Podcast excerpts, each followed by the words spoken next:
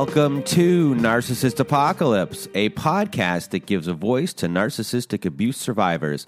I am Brandon Chadwick, but my friends call me Chad, and thanks for tuning in to this episode. So, what is a narcissist, you may ask? Generally speaking, a narcissist is a person who has an excessive sense of how important they are. They demand and expect to be admired and praised by others and are limited in their capacity to appreciate others' perspectives. And guess what? Not all narcissists are made equal. Yes, that is true. Narcissism is a character trait that exists on a spectrum. A small amount of narcissism is healthy, and a person with an unhealthy level of narcissism may be called a narcissist. At extreme levels, it may be diagnosed as narcissistic personality disorder. However, for the purposes of this podcast, a narcissist is a person who exhibits narcissistic traits and or a consistent pattern of maladaptive narcissistic behaviors regardless of whether they meet the diagnostic criterion in the latest version of the DSM manual or have a formal diagnosis. So a person may be referred to as a narcissist on this podcast even if it is more likely that they have another cluster B personality disorder, such as borderline, histrionic, or antisocial personality disorder, so as long as they exhibit narcissistic traits and behaviors. And now, with all of that out of the way, because that took me a long time to record, you have no idea how many times I tried to record it. Let me tell you that there is a survivor named Annie on this episode. And when you think you've heard it all before, Annie emails me and proves me and will prove you all wrong. So get ready for that. It's a really interesting episode, and that will be coming up in a couple of minutes. But before that happens, I just want to thank everyone in the Narcissist Apocalypse community for listening to the show and sharing your thoughts by email, Instagram, Facebook, Twitter, and Reddit. So a big shout out to the Narcissist Apocalypse community. And if you haven't left us a review on whatever podcast service you use, Spotify, Apple, Google, Stitcher, Castbox, etc., etc. Leave us a five star review because it helps out the podcast a lot. If you want to write out a review as well, that would be great. It helps for rankings. And as far as being on the podcast, we still have a little bit of a moratorium. We think we might have come up with an answer to that problem. However, if you want to be part of an episode as quick as possible, we have something called the Narcissist Apocalypse Letters to a Narcissist episode. So, to be part of that episode, go to our website, narcissistapocalypse.com, and on the right hand side of the page, you'll see this floating button. It's hard to miss. It says send voicemail. You press that button, you read your letter to a narcissist, it records uh, you can re- it, it records up to about five minutes. So if you need more time, press it again. After you're done, press press it as many times as you need to press. Record your letter, and we're accumulating these letters for a volume two of that episode. So send in those voicemails, and if you want myself or Melissa, remember Melissa, my old friend Melissa, who's been on the episodes a couple times. Uh, we will read your letter instead if you'd like us. So just send it to narcissistapocalypse at gmail.com and what else is going on. Our website is close to being done. It's possible it could be done by the next episode. I'm hoping that will happen. And besides that, socially, I did not go visit Melissa as I intended to in Hamilton last week. I could not fall asleep. And when I finally did, I woke up and then I thought about waking up, or sorry, I thought about falling asleep, and I couldn't fall asleep. I put too much pressure on myself. And thankfully, Melissa understood because she's just a really good friend. And I've apologized to her many a time, and I'm going to apologize to her once again. I'm sorry that I didn't come to Hamilton, and I'll make it up to you somehow. One day we'll be recording our shows again. And one last thing I got a note from a community member this week named Rebecca. So a big shout out to Rebecca. We have been trading emails back and forth for a while. And also, I want to say hi to her sister from across the Hudson River. She knows who she is. But Rebecca has sent me this email, and I asked if I was allowed to share it on the show. And she said yes. So here it goes. Here we go. For one whole year, I have been holding on so tightly to my kids trying to prevent any further trauma and have and I have been spinning my wheels with my efforts unheeded. And these are the things that I have learned. One, any kid in any situation doesn't want to listen to their parents anyway. Two, they will probably never see their dad for the narcissist that he is. He does not abuse them the way he abuses me. Three, the narcissist just throws money at the kids to solve my to solve any problems, never taking ownership of the damage he has caused. And number 4, the more I tried to convince my kids to see the wolf, they could only see the sheep. Therefore, I was spinning out of control to protect them when they didn't even see the threat. The less they understood, the more spinning I did, which only proved to my kids that I am the crazy one, as the narcissist has stated several times. But not anymore. I was holding on so tight that they were pulling away from me. I have decided to pull back from them. I will always be there for them, but I need to focus on my bright future.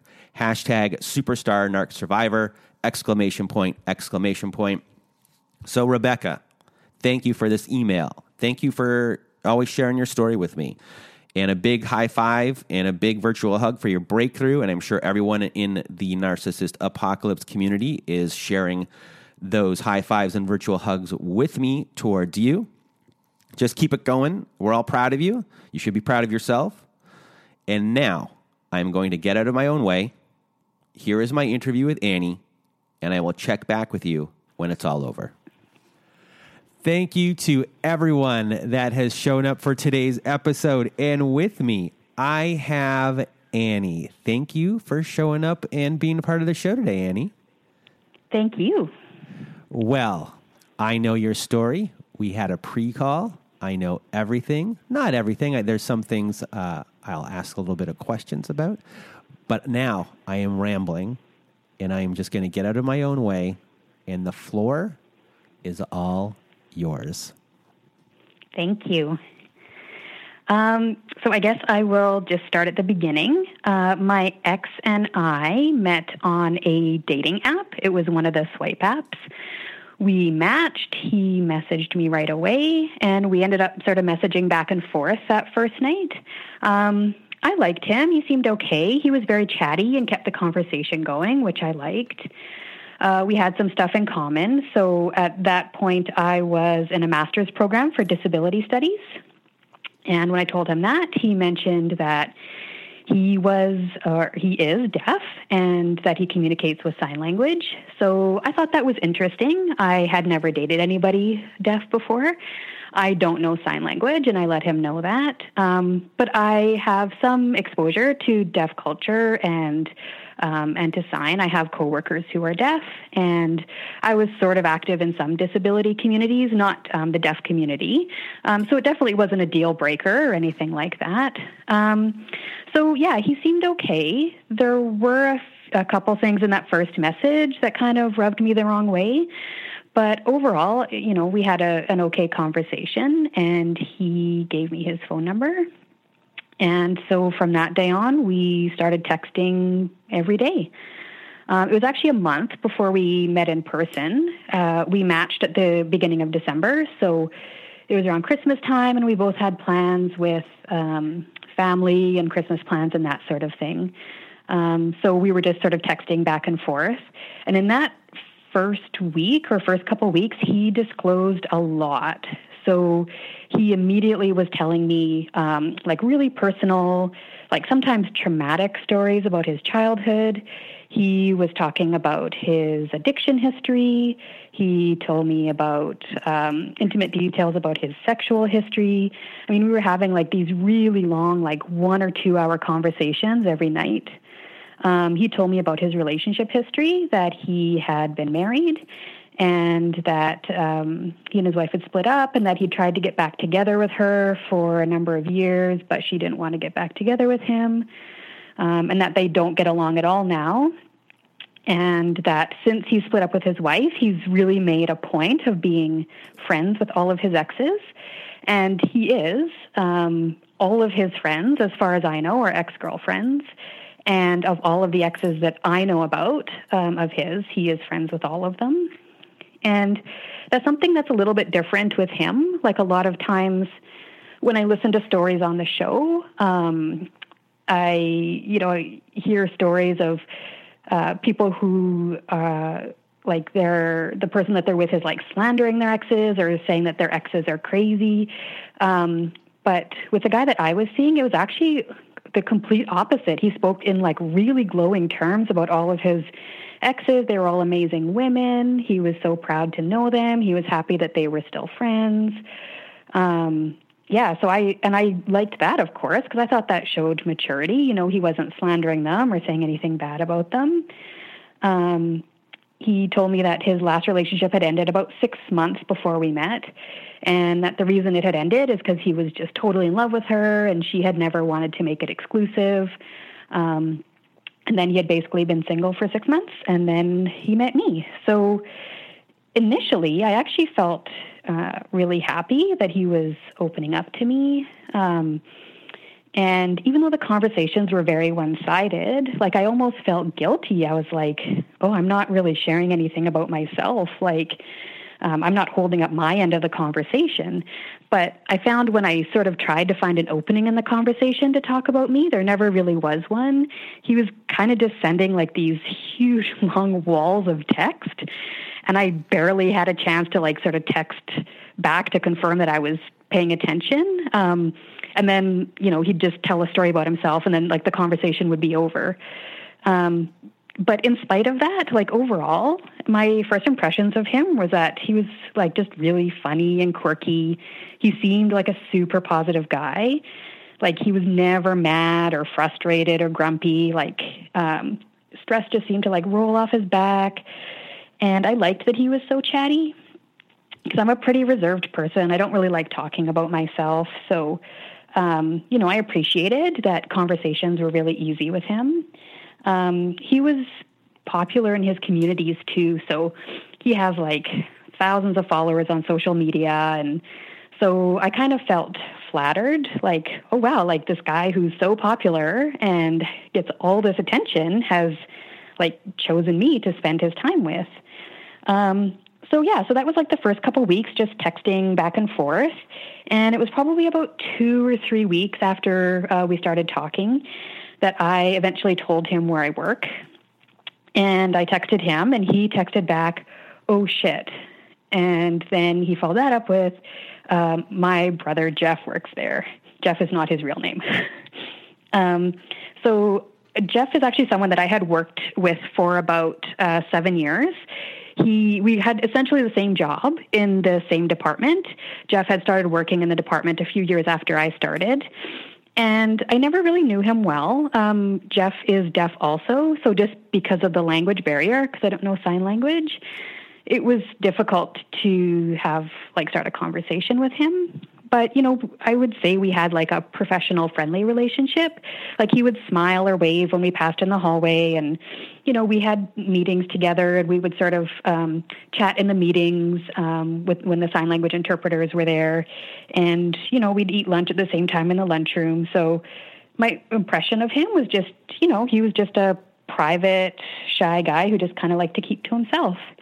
Um, so yeah, so my ex tells me this, and I was like, oh my god, like yeah, of course I know Jeff. Like we've worked together forever, and like his office is just a few doors down from mine. And my ex like immediately texts back, and he's like, oh, um, my brother has a rule that I'm not allowed to date anybody that he works with.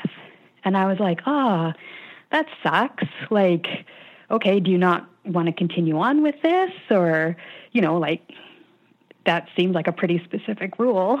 And he was like, my ex was super reassuring, like, no, no, no, you know, I really want to see where this goes with you.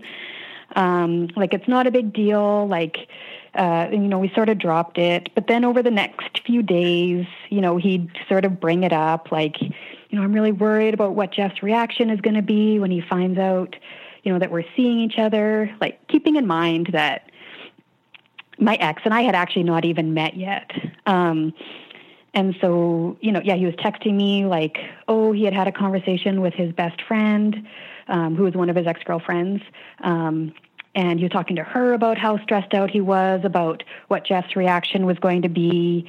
And, um, you know, he brought up, like, you know, uh, all relationships end and um, you know what is it going to be like for you if you have to work with um, the brother of an ex-boyfriend? Like aren't you worried about it being a toxic work relationship? And like what if jeff tries to like retaliate on you? And i just thought like what is this co- like what conversation are we having? We haven't even met yet. And now we're talking about what my work situation is going to be like when we break up like i just thought it was odd and kind of an overreaction but um you know he had my ex asked me like do you think like i should tell jeff now that we're seeing each other and i'm like well we haven't even met so why don't we meet first like see how that goes and then come up with a plan um, about what we're going to tell your brother. So he seemed okay with that. Um, so we um, were setting up a, a, date and time that we were going to meet. We live about an hour apart, so we planned to meet in the middle, and uh, we were going to go for lunch at a restaurant. So we had sort of narrowed down, I think, like three places, and he gave me the choice of three places where um, where we would meet, and asked me to choose one. And so I just like randomly picked one, and immediately he shot it down. He was like, "No, I don't want to go there." You know, I had a first date there once, and it was really bad. I showed up, and you know, the girl was high, and he starts telling me this really long, weird story about this date, and I was like, "Okay, well." I mean, he gave that as one of the options, pick a different one. I don't, it doesn't really matter to me. And, you know, at the time I was just like, oh my God, this guy is so funny. Um, in hindsight, I see that as sort of the beginning of how he navigated our relationship and sort of giving me the illusion of control, but never actually letting me make any decisions. Um, but we we set a set a place for the first date. You know, it's leading up to the date and, and on the day of the date, like I was pretty nervous. We had been talking for a month every day. And so I felt like there was a lot riding on it. Like I was genuinely starting to like him. Um, and I hoped that he would like me. So I show up, we're having lunch. He brought a pen and paper with him. And so that's how we communicated on that first date, because of course I didn't know any sign language at that point. And, you know, it was just mostly like a normal first date, kind of like small talk. Um, I do remember at one point we were talking about tattoos, and I showed him a tattoo idea that I had, and I was pretty excited about it. It was like this really cool, like woman tree hybrid type of thing, and I'd been working on it for a while, and so I was like, oh, like look at this, and I showed him a picture on my phone, and he just looked at it and he like wrote down or it said like it's a tree and like very like deadpan and kind of like just gave me like a so what shrug and then sat there and stared at me. And I just like that reaction was just so unexpected. Like typically you would expect someone to say like, "Oh, that's really neat" or "That's cool," but just the way he like immediately shot it down and was just so dismissive of it. That's really the first time that I remember feeling like shame and stupid about something that I liked. Um, but other than that, like lunch was fine. We finished eating. He asked if I wanted to go for a walk. Um, so we went to a park nearby and we went for a walk and he held my hand and I just thought that was so sweet. It was like high school, like nobody had held my hand in so long. And so we walked for a bit and we were kind of typing notes back and forth on our phones and eventually we stop and we sit on a park bench and the bench was sort of um, in front of a playground, and it was a really beautiful winter day. So there were lots of kids and families sort of playing in the playground behind us, and we're sitting on the bench, and it's really sweet. And um, you know, we're writing notes back and forth, and then he leans in to kiss me, and he starts kissing me. But these are not like tentative first date, like getting to know you kisses. This was like aggressively making out, like tongue in the back of my throat. Like it almost hurt. He was kissing me so hard. And so I felt uncomfortable right away. Like, first of all, because it was just so aggressive. And also because there were kids playing like right behind us. So I stopped him and I kind of gestured to the kids, like, dude, what the heck? Like, I'm not making out with you in front of children. And uh, he types a note to me on his phone and he's like, I don't care. I can't hear them. And I was like, oh my God. I'm like, yeah, I get it. Like, I understand you can't hear, but you know they're there. Like, you can see them, right? Like, it just was so weird, that response. And so he asks me, he's like, do you want to stop? But it wasn't like in a, like supportive way. It was like very accusatory, like not friendly. And so I was kind of like, eh, you know, I I wasn't comfortable with it, but also like this was our first date and I didn't want to screw things up on our first date. And so I was kind of like, no, that's okay. But, you know, then he starts like making out with me again and I'm kind of like pushing him away a little bit. And, you know, so it, he kissed me for a little bit longer. And then um, he kind of like stopped, just stopped, stood up, smiled, waved goodbye, walked to his car and drove away. And I was just like, all right, like so I'm sitting on the park bench after like my face had just been assaulted with this guy's tongue. And then he just like got up and walked and drove away. And I was just like, okay, what the hell just happened? Like I'm driving home and I was like, yeah, that was like the weirdest first date I've ever been on. And uh, I get home and already he's texted me. He was like, oh my God, like he was totally gaga over me. He couldn't believe how great our date was. Um, he was like, told me that he remembered the way the sunlight hit my hair and that it looked magical. Um, he was like, I, you know, I have to set up a second date with you right away. Like, I don't want to wait. And I was just like, all right. Like, so I, I'm starting to doubt my own perception. Like, okay, maybe the date wasn't as bad as I thought it was. Like, it wasn't that it was bad, but I, I have one question. yeah. I probably have a million questions, but this is the one question I have right now. Did you think he was socially awkward? And that's what was, you know, did you find that maybe, oh, he's socially awkward? I, I can deal with that. Yeah, I think a little bit. Um, And you also talked to him for almost a full month before, so you, you Yeah. knew him well. yeah, I felt like I knew him. And also, like, so he, um, when I met him, like, physically, he is similar to his brother.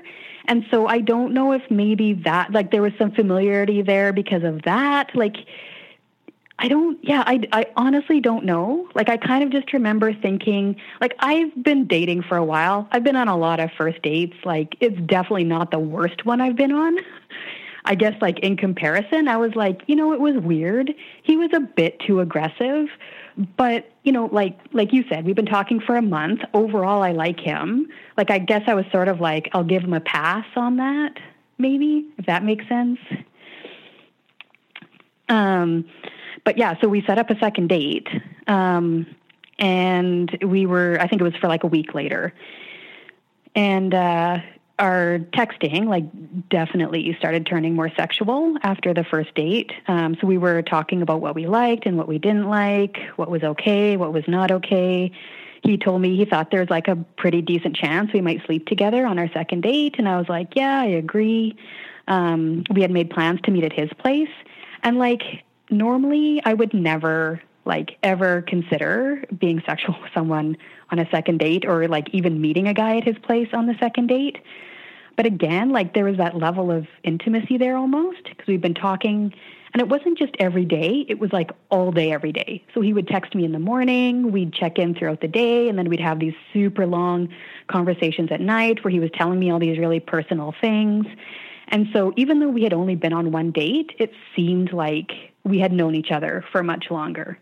Um, and also because he was the brother of someone I'd worked with for seven years.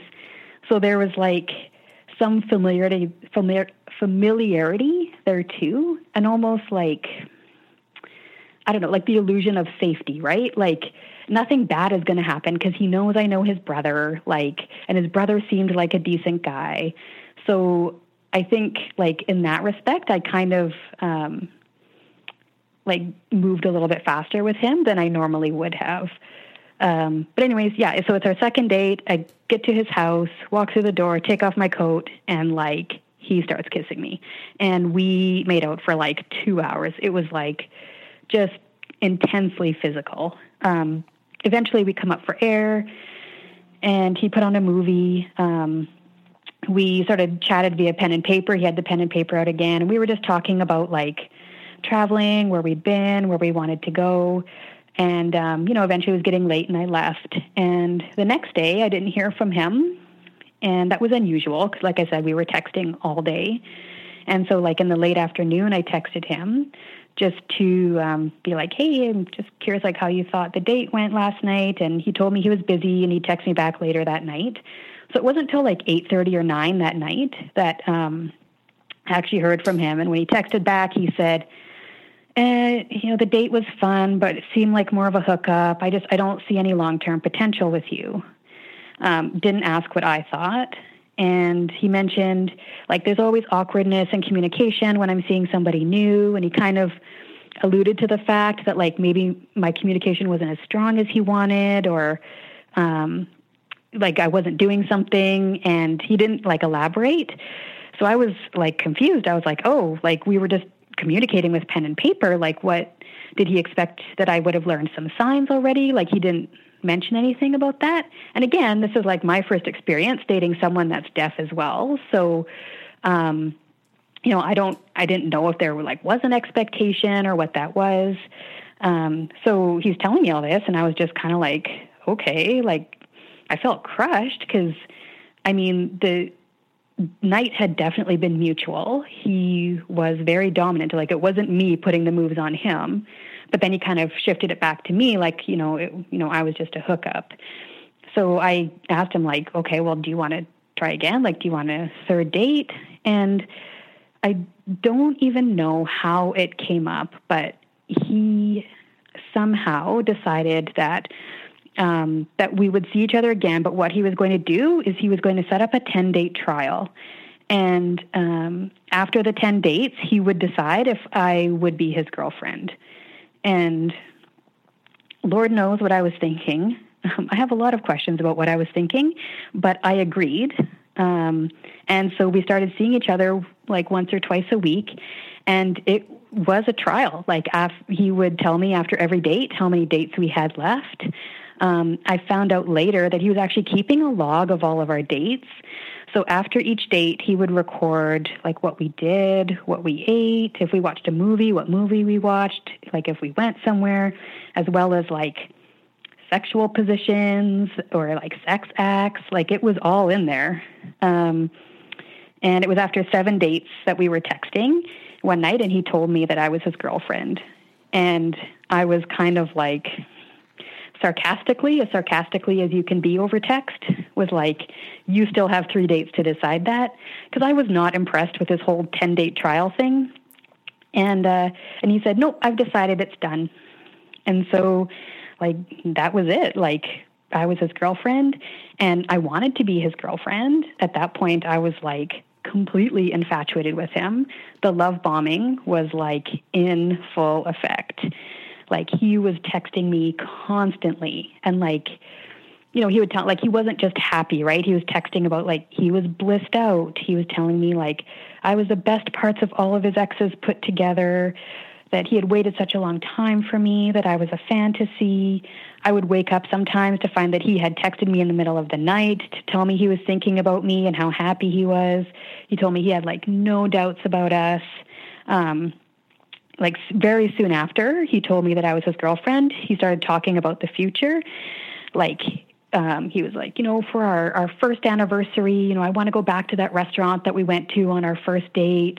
Like, this is seven dates in. I think, you know, what, like a month or two, like two after we had met. Like, and he's already planning our first anniversary. Um, our relationship was hypersexual, like from beginning to end. That never changed.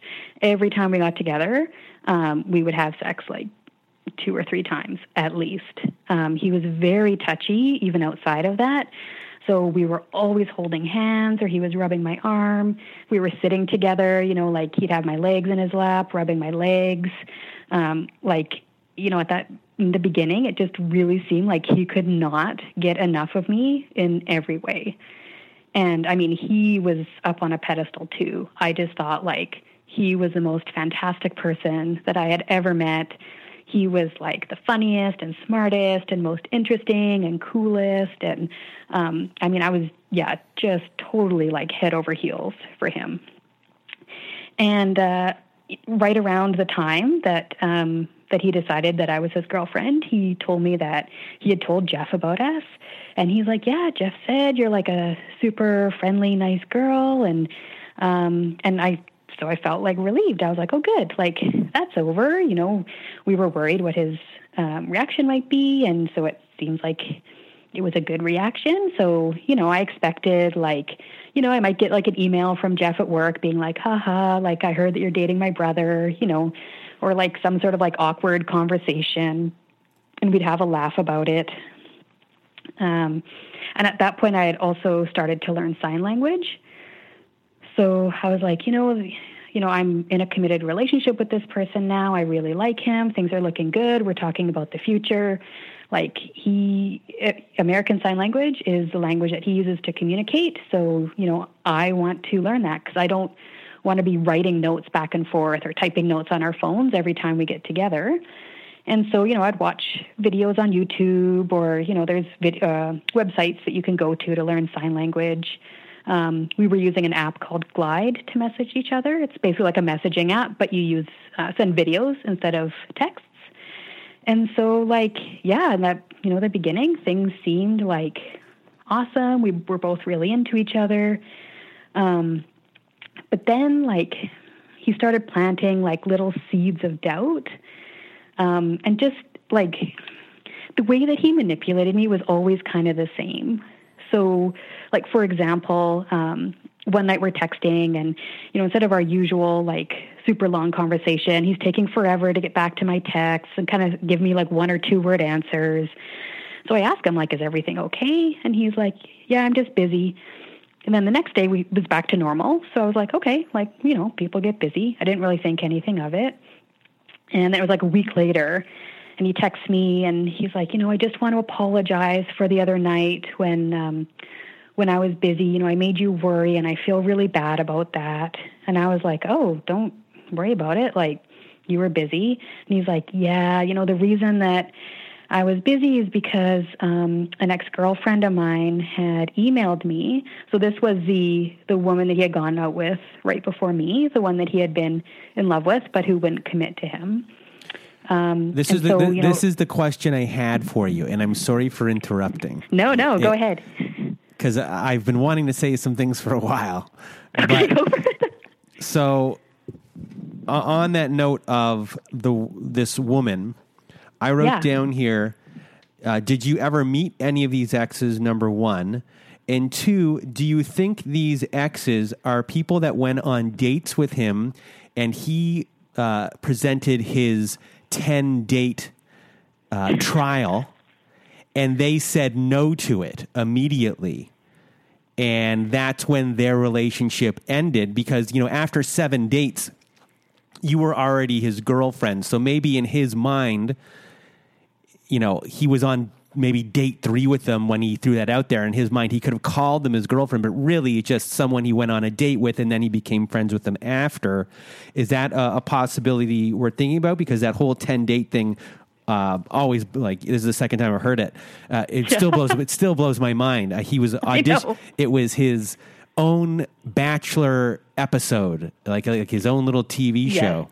So do you think that's kind of the thing? And, and you were someone who just you know you had this full month of conversation with them. You were love bombed. You gave him the benefit of the doubt, and you went along with it. Is that something that in your mind think that that was something that happened? So, I mean, that is a, a good question. And the honest answer is I don't know. I never met any of his friends um, or family except for his brother, and that's because I worked with him. Um, all I know about his ex girlfriends is what he told me. Mm-hmm. I know that there were pictures of them on Facebook, so I I saw some of them. He told me each of his relationships seems to last around two years. Um, so he told me that all of these ex girlfriends that he is still friends with um, were all like two year relationships. Um, that he had like most of them had kids, so he had like met their kids and um, that they'd all sort of like that he had made sure that they ended on good terms. So that is what he told me. I don't know if he has exes out there that hate his guts, um, and he just didn't tell me about them. I have no idea what his relationships were like with his ex other exes. He presents it as like he was totally in love with them. Everything was great due to whatever circumstance. Usually, like they didn't want him for some reason. Um, they broke up, but they were friends afterwards. So I don't yeah, I don't. I think it's probably likely that they that it was more than just the ten dates that they went out for a substantial amount of time. But I honestly have no clue. Okay. Because the only information I have about his past is from him, mm-hmm. and I'm sure that that is presented in a light that is favorable to him. All right, so I'm sorry for interrupting. Where where yeah, where, no. where, where were you in the story? yeah, so oh yeah, so he so he's um where was I? Get? Oh yeah, right. So he's texting me saying like he's really sorry that he made me worry, um, but he was busy because an ex girlfriend of his had sent him an email, and she wanted to be friends again. And I think, yeah, he had to talk to her because she wanted to sleep with him, and he had to tell her that he couldn't because he was with me. And so like obviously I'm feeling insecure. Like this, you know, person that I'm with brushed me off to talk to a woman who admittedly he was in love with but couldn't be with because she didn't want to be. And now he's brushing me off to talk to her about the fact that they like they're discussing whether they can sleep together or not. So I'm like you know I'm feeling insecure. And then he says that he has a question for me. And then there's a long pause which he always did. He never asked questions like anything about me. So I knew like if he did, it was going to be something important. But he always like have these long pauses. So like of course I'm anxious, like oh my god, what's he going to ask me? And then he asks, uh, in my previous relationships, like was I usually the one that broke up with my partners, or did they usually break up with me? And you know, like and then you know i answered and he's like yeah yeah i just assume like because you're so awesome like you were always the one that broke up with them but it's just like that is like such a typical conversation for us. He sort of like comes in like the good guy, like, you know, I'm really sorry I made you worry, and then like plants like a bunch of insecurities, you know, let's talk about breaking up a bit, and then like ends the conversation, but like, oh my God, like, but you're the best, like, I'm so happy to be with you. Like, those types of conversations just happened all the time. Um, so, you know, he started like, you know, at the beginning, it wasn't as frequent, um, but he he was starting to get like sort of hot and cold. So some days he would still be like over the top, over the moon, and then the next day he seemed like almost annoyed by me, like annoyed by that I was texting him all the time, and he'd, be like short answering or ignoring me. Um, and our conversations were changing too. So at the beginning, um, you know, he's giving me like tons of personal details, but uh, the conversation sort of shifted and started becoming like very superficial. So we were still texting all day, but like now, all we were talking about is like what he was eating, what game he was playing, like what he was watching on TV. Um, and he never asked me about me, like even to ask how I was doing ever. It was just like he would give me an update on him, and then that was it. If I did talk about me, like text about me, he'd just say like cool, or um, he'd change the subject or end the conversation, or text back like, oh, you can tell me about that another day. Like the conversation was just shut down if I tried to talk about myself. Um, if I brought up anything that I liked, it was sort of the same as on our first date. Like when I was talking about the tattoo, like he just didn't care. Like not impressed, not interested, didn't want to talk about it. Um, he never gave me any genuine compliments. So if I'd ask him, like, what do you like about me? He'd say, like, oh, he liked how I made him feel. He liked how much I liked to please him. Or like, he liked how I made him feel attractive. But it's never anything about me as a person. It was all about like how I made him feel. Um, and it started to bug me. Like when we first met, I thought he's like, he's so positive. Like he's never stressed out. You know, everything just like rolls off his back. But now, like, I was starting to realize, I'm like, that's not really positivity. Like, he just lacked emotion. Like, I never saw him sad. I never saw him stressed or worried or angry or happy or excited or anything. He just sort of existed in this emotionless state. It's really hard to describe. Um, yeah, just completely like I guess almost like a robot. Like just nothing. Even if you brought up something that he should have been bothered by, he was just like, eh, like just shrugged everything off. Like nothing bugged him ever. Um, I wrote that line down.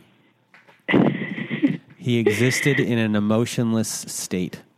Yeah, always though, always.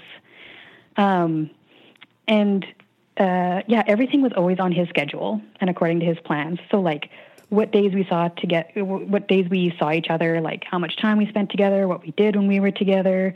If I suggested like seeing each other an extra day or on a different day, it was like no, that's not going to happen. He was always too busy or too tired or just didn't feel like it. Like it was all him and what he wanted. Um, and he never called me by my name ever.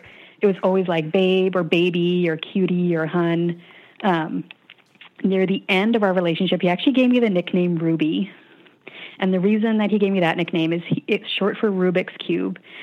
And uh, I'm sort of skipping ahead, but we uh, ended up breaking up three times and getting back together. But um, so he said that I was like his Rubik's Cube because he liked scrambling me up and then putting me back together and then scrambling me up again. And he t- said it's fun because every time the scrambles are different. Wow. And I just I thought that is the most self-aware thing I think I've I think that's the only self-aware thing I ever heard him say.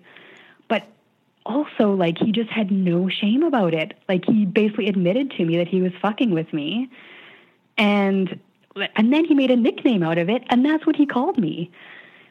So, yeah, I don't know. Like anyways, moving on. I'm I'm shocked that that is shock. That is you know, I've heard a lot on this show. That's a that's that's really interesting. Yeah, yeah. I thought, and I when it, when he said that, I was like, is, does that mean what I think it means? I don't know how else to interpret that. So I choose to believe that he was aware of what he was like. I know a lot of times when people are in these relationships, like one of the questions is like, do you think they know what they're doing? Um, and based on that, I think he did. I think he was fully aware, and I he obviously didn't care because, I mean, that's just rubbing it in my face, right? Yes. But um, yeah, so he like he never tried to impress me. Um, you know, like he never cleaned up his apartment before I came over. He never dressed up when we got together. It was just kind of like, this is me, like take it or leave it. Um, he constantly complained about how far away I lived, not how far away we were from each other, but how far away I lived. Um, and he would say things like, you know, that he was so lucky that um, that I was his girlfriend and that we were going out because I would drive to see him. And he's like, you know, told me like he sure wouldn't do that for me. So like, you know, he was so lucky that like I was willing to do that for him. And then, um, Can I interrupt you for it- one second? yeah, Because I'm still stuck on this Rubik's cube thing. Because we Right. didn't we didn't we didn't discuss this before. right. When he says this, at this point in your own mind, how confused are you? So he he gave me that nickname close to the end. It was after we got back together for the third time, and at that point, I knew like who he was, Okay. and like I. I think it was more like just confirmation, like, yeah, I know this guy is screwing with me and I know he doesn't care. And now he's like basically admitting it to me. But yeah, I don't, It's like a, an evil, sadistic uh, person in a comic book movie, and he's the villain. And at the end, he tells you his plan or what's Right. going on in a way. right. Yeah. Very yeah, I mean, I honestly, I have a lot of questions about now with some distance and perspective. I have a lot of questions for myself about what I accepted and why. That is definitely one thing where I was like, why was that okay? Like, why, when he actually admitted it to you, did you not just leave? But I think at that point, I mean, I was so deep in it. Oh yeah, you're, I- you were you were super deep in it. Like you Yeah. you were love bombed to another degree. The whole seven, Yeah. like the whole thing at the beginning with like the constant contact. Uh, you had no chance. Yeah. Oh yeah, the oxytocin was flowing, man. I was like, yeah, I was in it. Um, yeah. So, um, so he, throughout our relationship, was very critical of my sign language skill. Um, so he would make really disparaging comments about hearing people, and he would tell me a lot like how hearing people signing sucks. Um, he would show me comments in his um, online deaf groups where like other deaf people were talking about how much they hate hearing people. And he would kind of like just look at me and smile and wait for my reaction. And i was like you know like why would you show me that? I know that that sentiment exists within the deaf community um, not from everybody but you know it's just like a hurtful thing for him to to show me. Um, when I was trying to sign with him, like he always just looked like really annoyed. Sometimes he would look away or he'd just sort of like nod dismissively and then walk away. Like he was just super not encouraging. He never like offered to work on it together. He never even really like acknowledged if I was improving or learning. Um, if I was struggling, like if we were having a conversation and I couldn't think of how to express myself, he'd just sit there and watch me. And it was just like, honestly, it was just humiliating because I'm an intelligent person and I was putting real effort into, like, it's an entirely new language. Sign language isn't just signed English, it's got its own syntax, its own structure, and its own vocabulary. And so, like, I'm trying to learn this language to improve the communication in a relationship that's really important to me. And he just was really critical about it. Like I, I never felt supported or like he wanted to help or work on it together. Um, at one point he gave me a quota so he told me like he expect he told me he expected me to send a certain number of glides every day and that they had to contain at least two new signs that i hadn't used before so now like it was almost like an assignment, and he would get upset with me if I didn't meet the quota. Um, and you know, at, by this point, like I was talking to my friends about him and stuff, and a friend of mine mentioned that she knew someone, uh, a guy who had started dating a deaf girl and learned sign language, and she was talking about like how romantic it was, and so I kind of had that in the back of my head, like yeah, like what I'm doing is really romantic, like I'm learning a whole new language for like this person that I'm falling in love with but it didn't feel romantic. Like it felt really uncomfortable and awkward. And I always felt like shame and responsibility for not being better. Like it seemed like the expectation was that I would be better than I was, even though he knew when we first started dating, I didn't know how to sign. Um, but I started using like language and, and culture barriers as like an umbrella for everything that was all the things that were wrong in our relationship. So I would be like, well, of course things feel off. Like we can't have a proper conversation in person.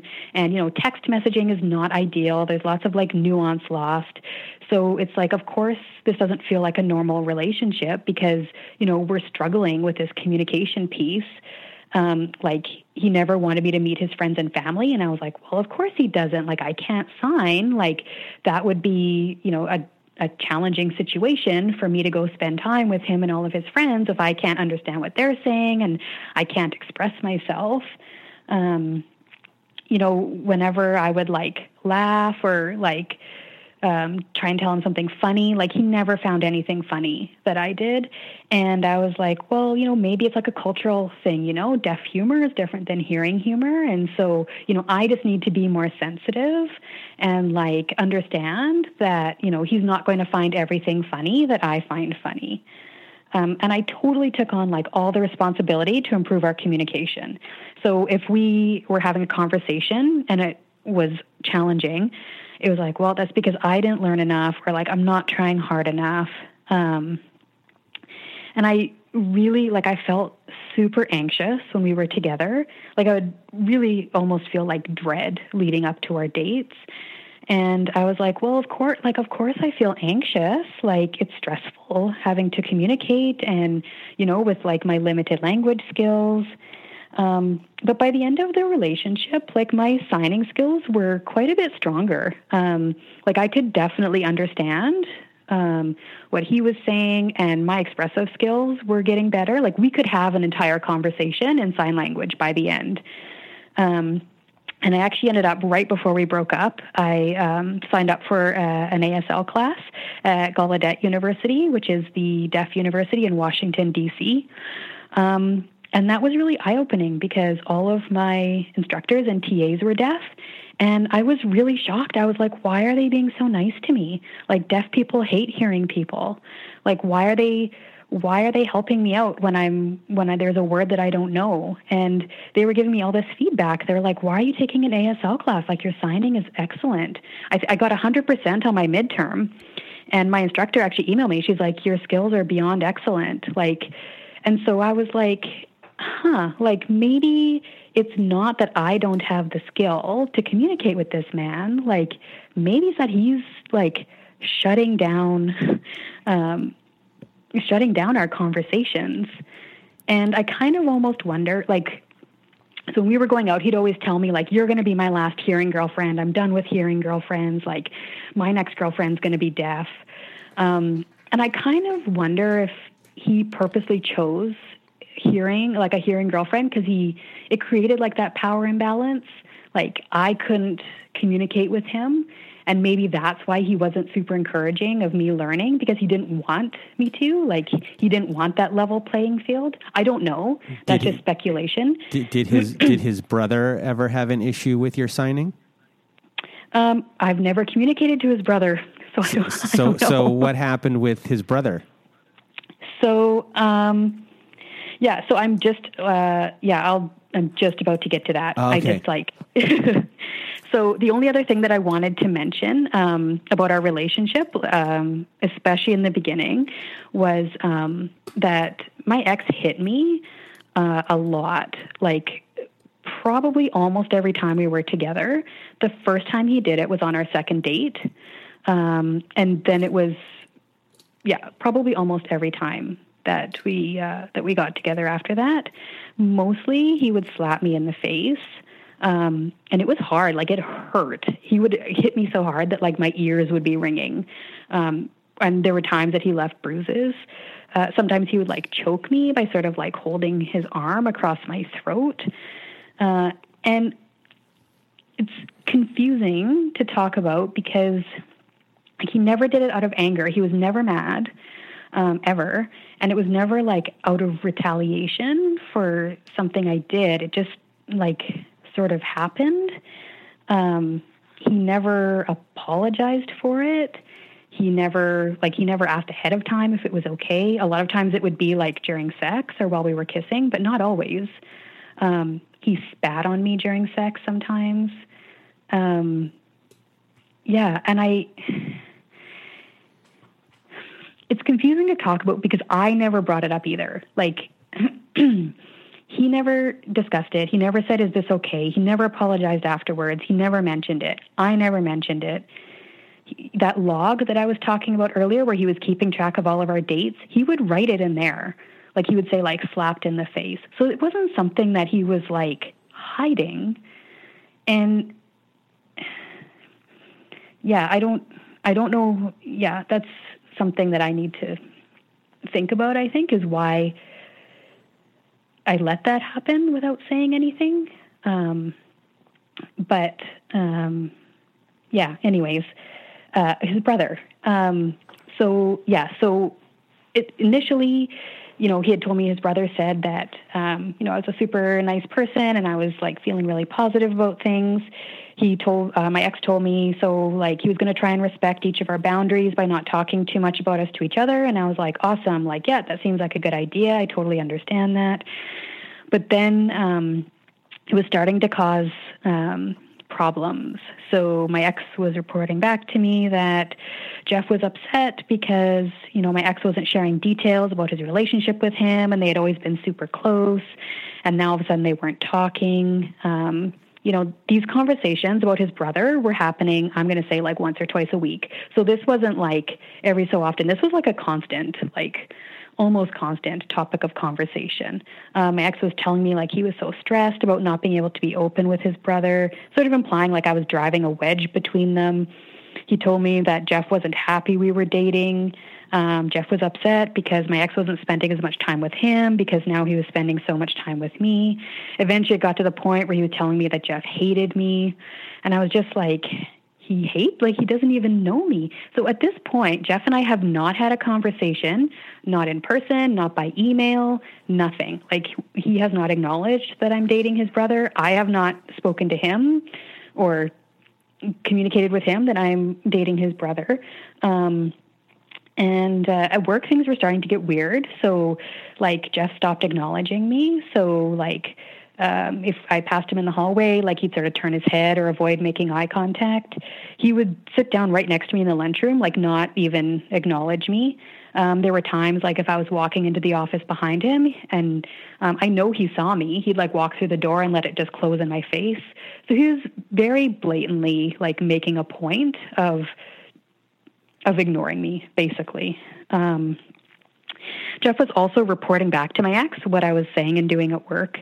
So, like, I'd mentioned something in a team meeting, and then I get a text from my ex that night asking me questions about it.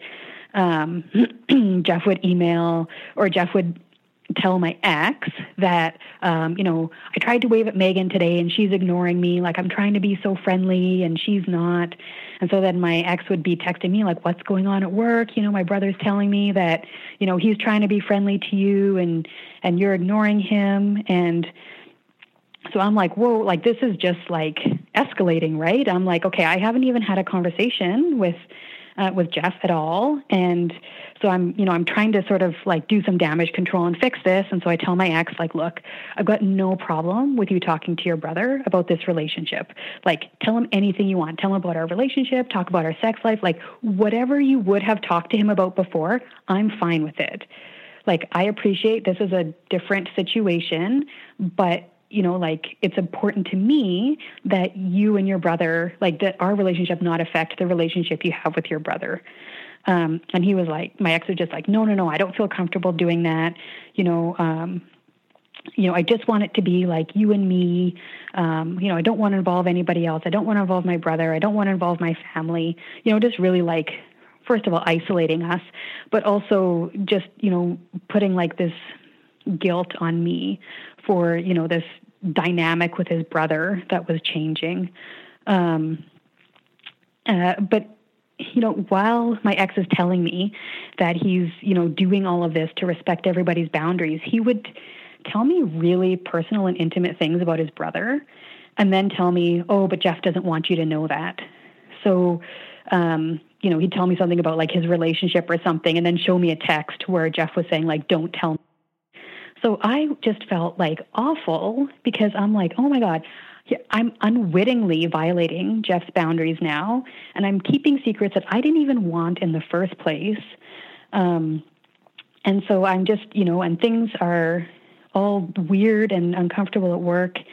And um, and so I would, you know, I would talk to Max and I'd be like, look, I want to fix this. Like, I'm going to talk to your brother. Like, let, let's just sort this. This is just a misunderstanding. Because this is like months and months and months had gone by at this point. And like things were not getting any better. And i'm like why don't you know i'll just talk to him. Like he seems like a like a reasonable guy. And max is like absolutely not. I do not want you guys talking to each other. Like he would be like just like adamant. Like he does not want me and his brother communicating. Um uh but yeah so but then at the same time sort of like like he was sort of like yeah you know i'll arrange a time for all three of us to meet so like you guys can meet properly and you know i've i'm talked to jeff and i told him like this is really starting to affect our relationship. Um but i mean at work like it was just so uncomfortable and so stressful. You know i was like trying to catch jeff's eye when we passed in the hallway or try to like wave at him in the lunchroom and he just like shut it down. Um, and you know, and then I'd get like a text that night saying like, you know, that I was the one ignoring him. And so I just started trying to avoid him. I stopped having lunch with my friends in the lunchroom. Um, I just like wait till everybody else was done, get my lunch, and eat alone in my office.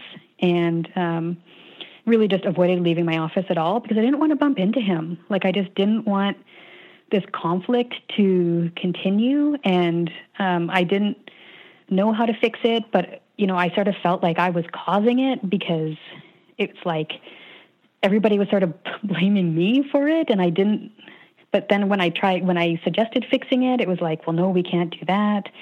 So, um, you know, I I started talking to my friends, like, look, like I'm in this relationship and something's off. Like, something's weird here. Like this guy I'm seeing is like really hot and cold, and you know, I'm, I'm getting like a weird vibe from him and like Jeff's acting really weird. And my friends were just like, no, no, like, oh, Jeff would never let you go out with his brother if there was anything like off about him. And like, sort of made me feel like I was imagining, like, Jeff's such a nice guy. Like, sort of like, oh, I'm sure you're just imagining things. Like, and I think because he was like so quiet, I think everybody just sort of like assumed that he's like a super nice guy. But I'm like, but none of us know him. Like, but so I started feeling frustrated because everywhere I turned, people were telling me like it's in my head or like it's something I'm doing. And I sort of felt like, am I just like seeking drama? Like, am I, I don't know, like, is this just me like perceiving things to be like different than they are? Um, and then, um, so I'm, you know, spending lunch hours in my office eating by myself. And then my friends are like, oh, you like Jeff came in and had lunch with us today, and you know, we were signing with each other, and yeah, he seemed like super happy and chatty with us, and oh, he was asking about you, and I'm like, so he's having lunch with my friends, asking about like if he has questions about me, why doesn't he ask me? Like, and so I was just like, I felt like I was going crazy. like I was just like, I don't know what's going on. Clearly I'm not managing this situation well. So I'm like, I'm going to send him an email. So I didn't tell my ex and I so I'm emailing Jeff and I'm like, look, I am sincerely sorry if um if I've ever appeared unfriendly, you know, like this is a really difficult situation. I was trying to respect everybody's boundaries, but I don't think I've been doing a very good job of it. And it was never my intention to make you uncomfortable at work. And um, he emailed me back, and his response was, I wish you the best in your personal and professional life. And I was like, okay, like that was me extending the olive branch. I I can't do any more than that. Um, so I mean, eventually I just sort of gave up. But I mean, Jeff was definitely like the third person in that relationship. Like there was this duality where, you know, I was going to work trying to figure out what I had done to Jeff to make him dislike me so much and, you know, work on that. Because, I mean, it's, first of all, was the brother of someone who I was in a relationship with and who I cared about. And also, it's like, I had, that's my job. That I was spending eight hours a day there. I didn't want to be hiding in my office all the time and feeling anxious and uncomfortable. Um, so you know i have this situation going on at work where i'm trying to figure out jeff trying to figure out you know how to fix that situation and then i go home and then i have my ex who's also doing like you know the hot and cold and you know becoming more and more distant and you know he was starting to cancel dates and telling me that he felt really stressed when we had plans to get together um you know and the love bombing had basically stopped at that point and um yeah, eventually, you know, he just stopped answering my texts altogether. And I remember one night I just texted him. I was like, "Is it over?" And he responded, "I guess so." And then uh, he was like, "You know, I totally understand if you're mad at me. You know, sometime down the road you want to say hi, you you should." Um, and then, you know, I was just like in shock, basically, that this relationship was over. And then it was like five minutes after that, he texted me saying like, "Wow, you know, I feel really relieved now that that now that we've broken up." And I was just like, who is this person? Like, it was just so cold. Like, what a cruel thing to say. And this is after, you know, like all the effort that he put into telling me, like, you know, what we have is real and, you know, like planning the future and everything else, just like, you know, that he's relieved. Like, so, anyways, I mean, that first breakup was horrible. I ended up taking a medical leave from work. Um, I'm seeing a counselor, went on antidepressants. I mean, I was like in like physical withdrawal, like throwing up and just shaky. My emotions were like just out of control. Um, and it was about a week after we broke up. I was like just in shock and denial, and I texted him just to ask how he was doing. And he texted back, This girl I was just talking to ended things because she was upset that I still had pictures of my exes on Facebook. Weird. And I was like, Why would you tell me that? And he replied, Because it just happened. And so I asked him, I'm like, Are you sad? Do you miss me? And he replied, No and no. And I was like, like he was just like gone, just like cold. And I was like, Did you ever get hoovered back or no? Oh yeah, yeah. So it was about a month later. Um, and he texted me and was like, you know, I don't, I don't always have to be the one to initiate texts. Um, and then, you know, I, I miss you and I hope I hear from you. So we ended up getting back together. The next time we went out for about three months. I mean, it's the same thing. Um, dynamic at work didn't change. Um, same like hot and cold, like everything was the same. He broke up with me again.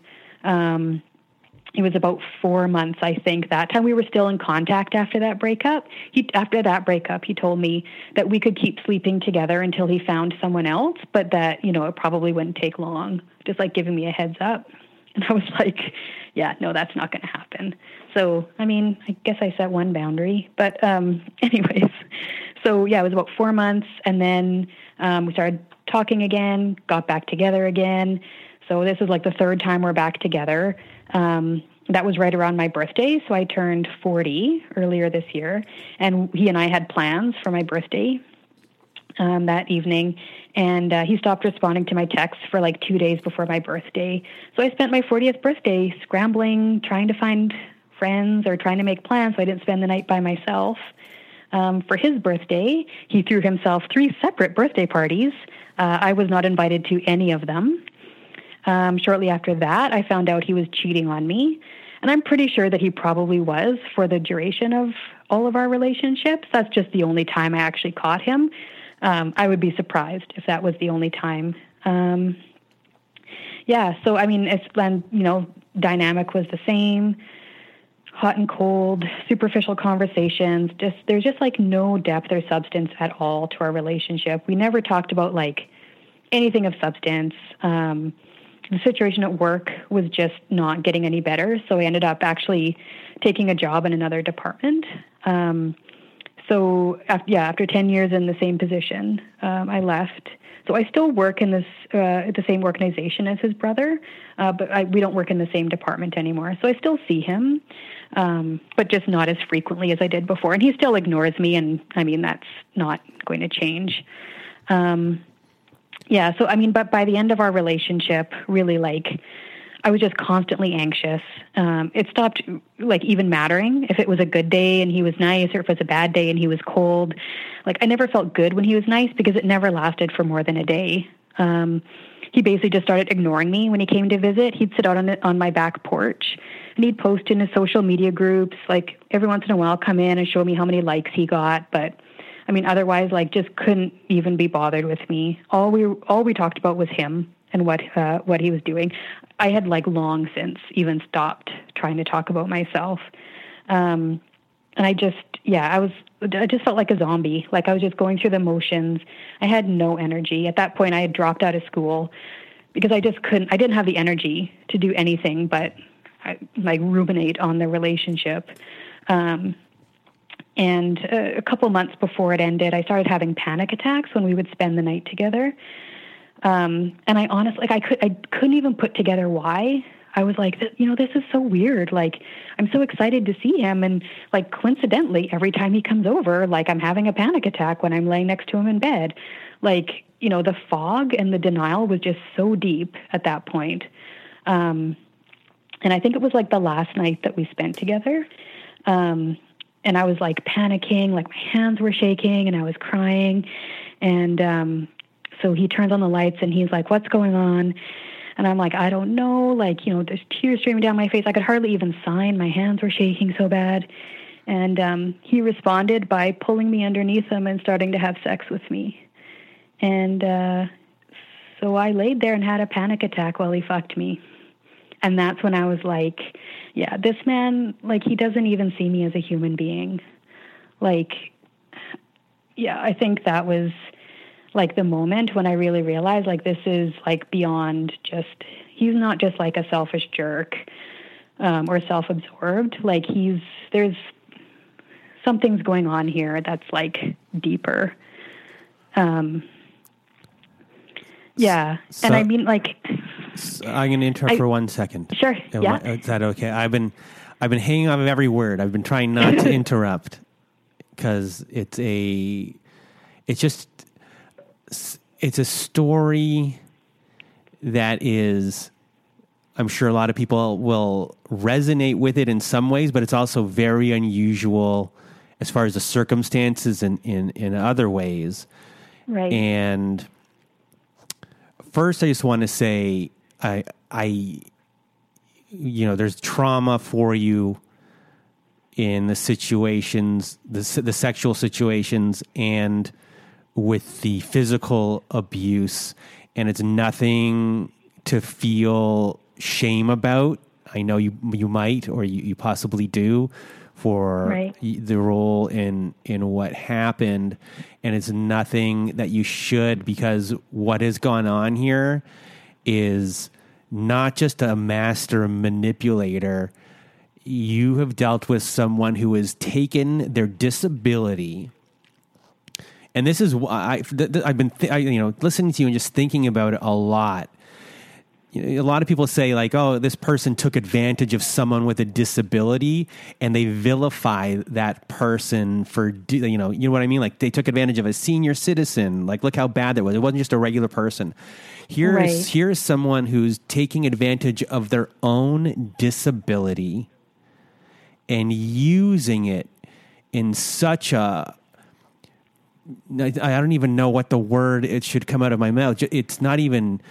Uh, it's a sadistic way in which he uses or use that disability to hurt you, and Uh, I, I you know it, it breaks my heart that you had to go through that, and because I think most people in your situation who have empathy and who have a heart and genuinely care for people are are going to look at that and say and and give this benefit of the doubt possibly because of this and what they probably had to go through growing up and everything like that and this person knew that and they really targeted you and hurt you and I really hope that you don't feel guilt and shame. I know it's easier to say for th those things than to actually uh, heal that stuff, but it really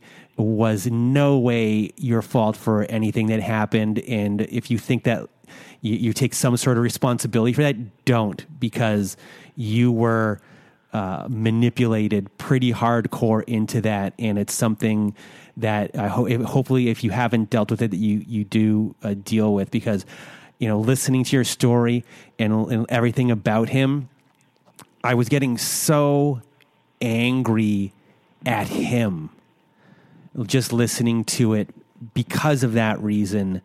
And uh, you know, just I just want you to hopefully uh, heal that part of you if you if you haven't uh, attempted to yet, or or want to go deeper into that.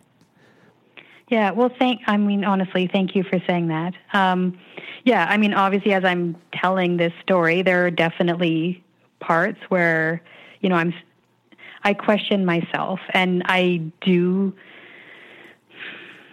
I yeah, I do blame myself because I'm like, you know, I never told him that that wasn't okay, and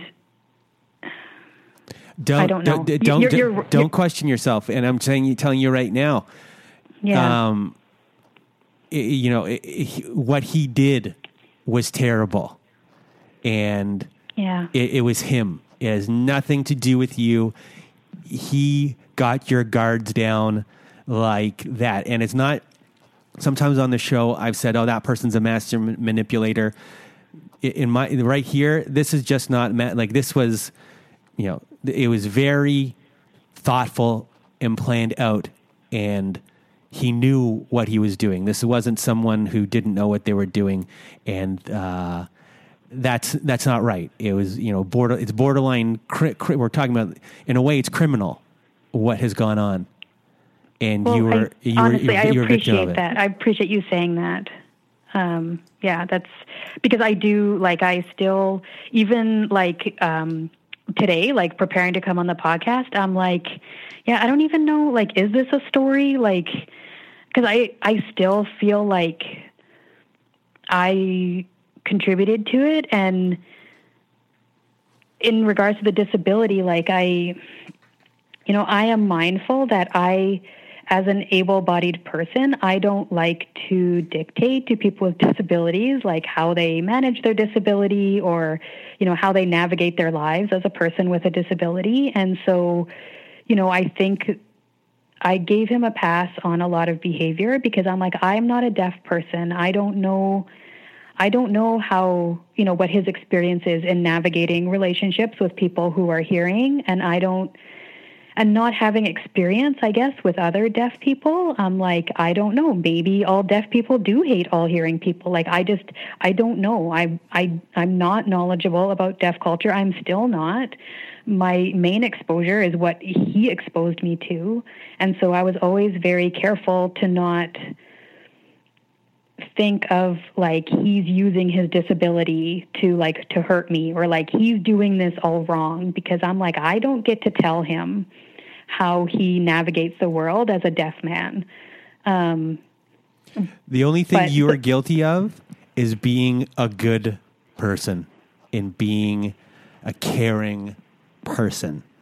And if that's what you are guilty of, then you know that's uh, that's you're you're you're a wonderful person. I can hear oh, it in your voice, you. and that is your strength. And for this person, it was a weakness he went after.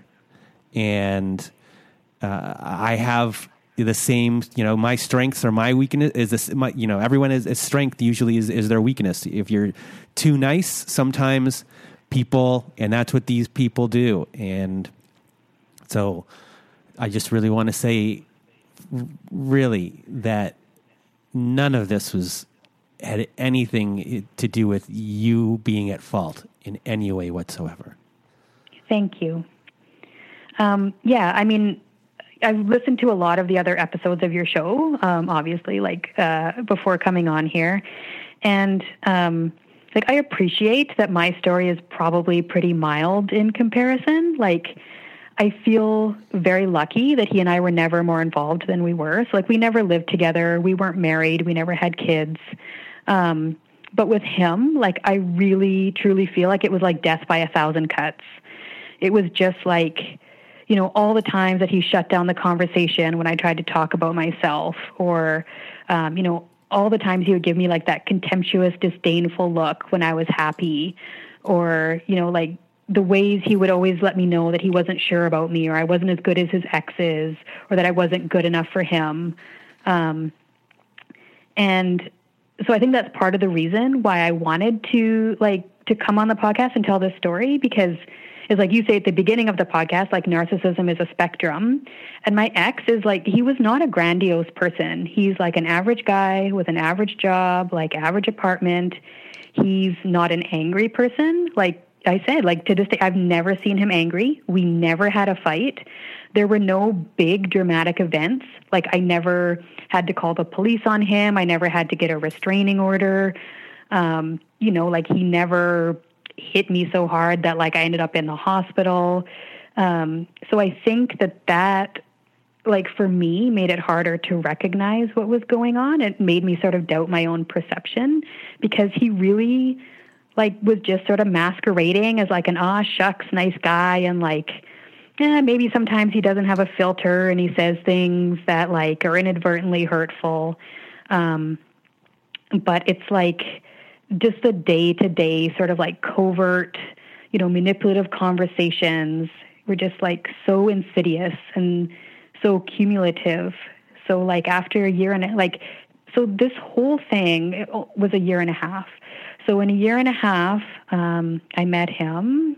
We broke up three times. We got back together twice. I took a one month medical leave from work. I quit my job and got a new job.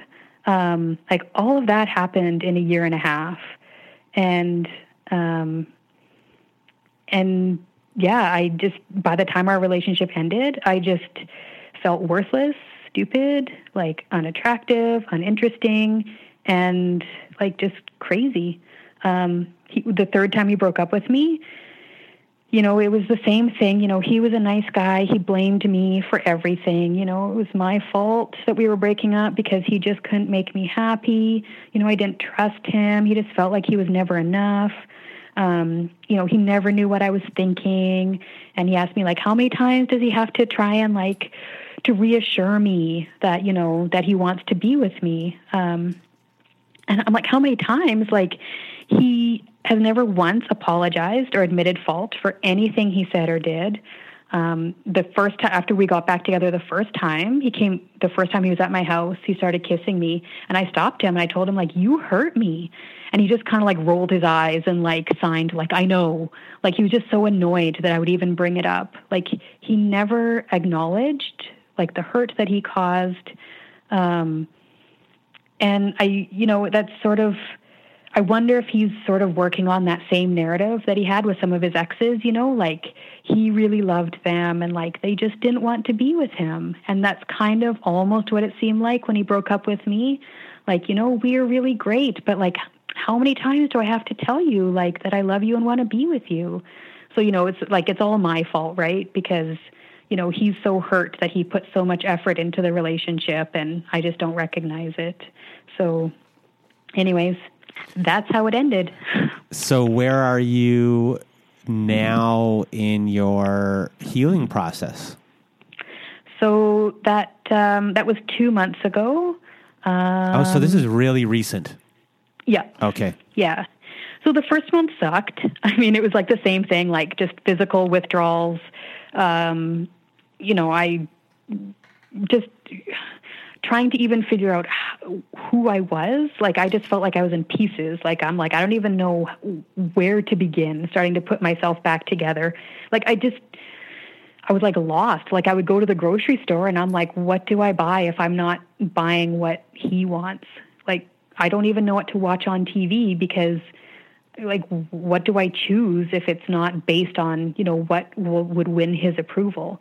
So I mean that was really like the first month was just like learning how to function day to day again. Um, this is the end of month two, so uh, we broke up on Independence Day.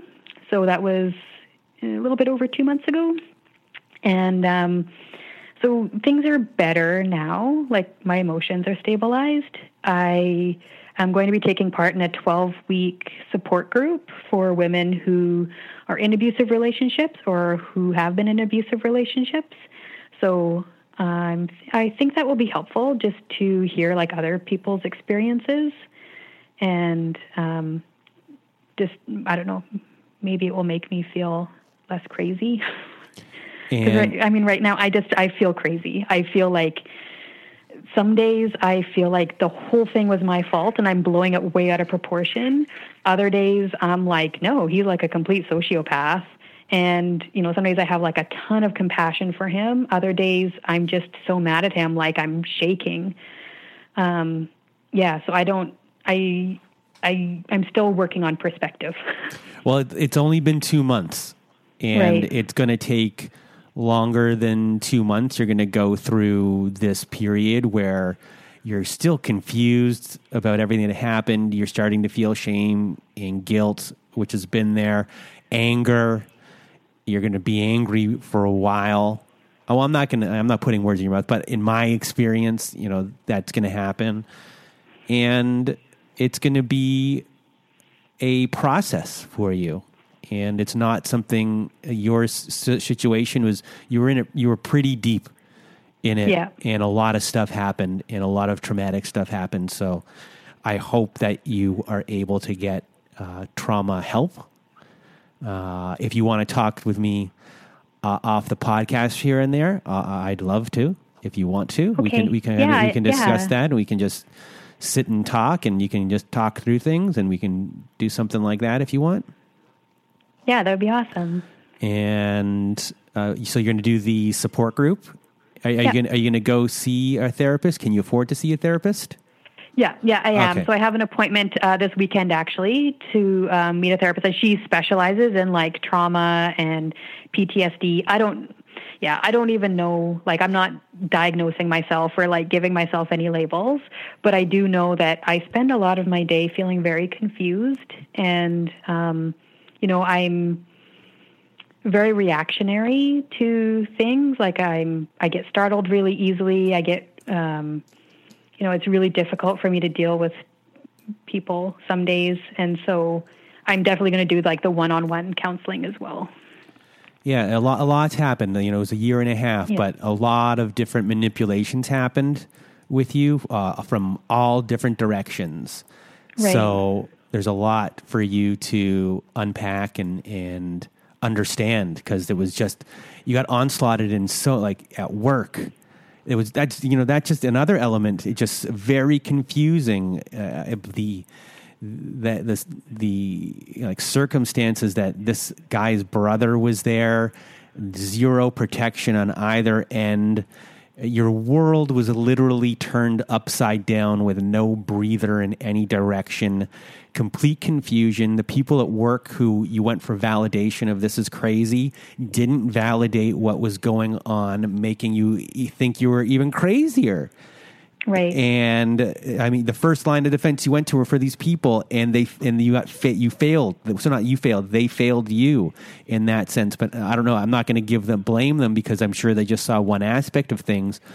But you got you got the runaround in all different directions, and the fact that you're sitting here and talking to me right now, in my mind, is amazing. So. oh, um, thank you. That's I- so nice of you to say. so I'm just uh, thank you for coming on the show and being part of this, and I hope that we can uh, chat after. And, do you have any parting words uh, before we sign off here? Um, yeah, so I guess like when I was going through all of this, um, like you just said, like I felt like I was crazy. People weren't really validating what I was uh, experiencing, and I really had a ton of self doubt about what was going on um, because these people aren't just mean people. They, you know, it's very intermittent and there's lots of times where you have totally normal days or they're being really kind to you and it can be very confusing. Um, and so when I was thinking about what I wanted to talk about, what I really wanted to focus on were like the red flags and, you know, the things that I noticed that I sort of brushed away or made excuses about. Um, and how I really, you know, my inner voice was screaming at me the entire time like, get away. This is wrong. This is not okay. You know, I mentioned like how anxious and how much dread I would feel spending time with him.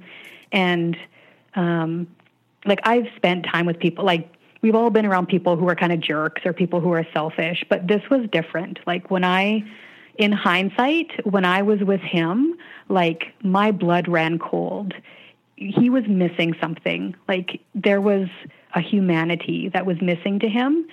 Um, and I knew that. And so I hope that if there's anybody listening to this who's in a dynamic with a person and they're you know they feel like something's off it's like just check in with yourself. Like check in early check in often. If you know this relationship or this dynamic is consuming you if it's all you're thinking about if you're spending every day crying if this you know this person is all you can think about or talk about if this is you know the only topic of conversation you have with your friends like just trust your gut. And i promise you as scary as it is to leave like I'm still a mess. I'm not in a great place right now, but it is a million times better than where I was when I was with him. And so I hope that I don't know.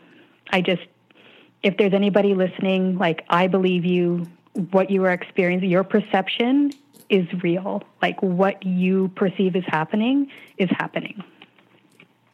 And that's it. Well, thank you for being on the show, Annie. Thank you. And for everyone else out there, have a good night.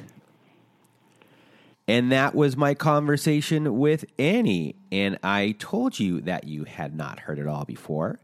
And for those of you out there that felt like that sounded extreme or different from your story, I just want to remind you that it's still, eh, in the essence of that story, it's still the same at the core. So if you're feeling guilt or shame about what happened to you, please do your best and take it easy on yourself because just like Annie, you did nothing wrong when it comes to narcissistic abuse. So again, I just want to thank Annie for being on the show, for being being brave enough to tell her story. And a big shout out to Annie. And hopefully I hear back from you soon and we keep in touch.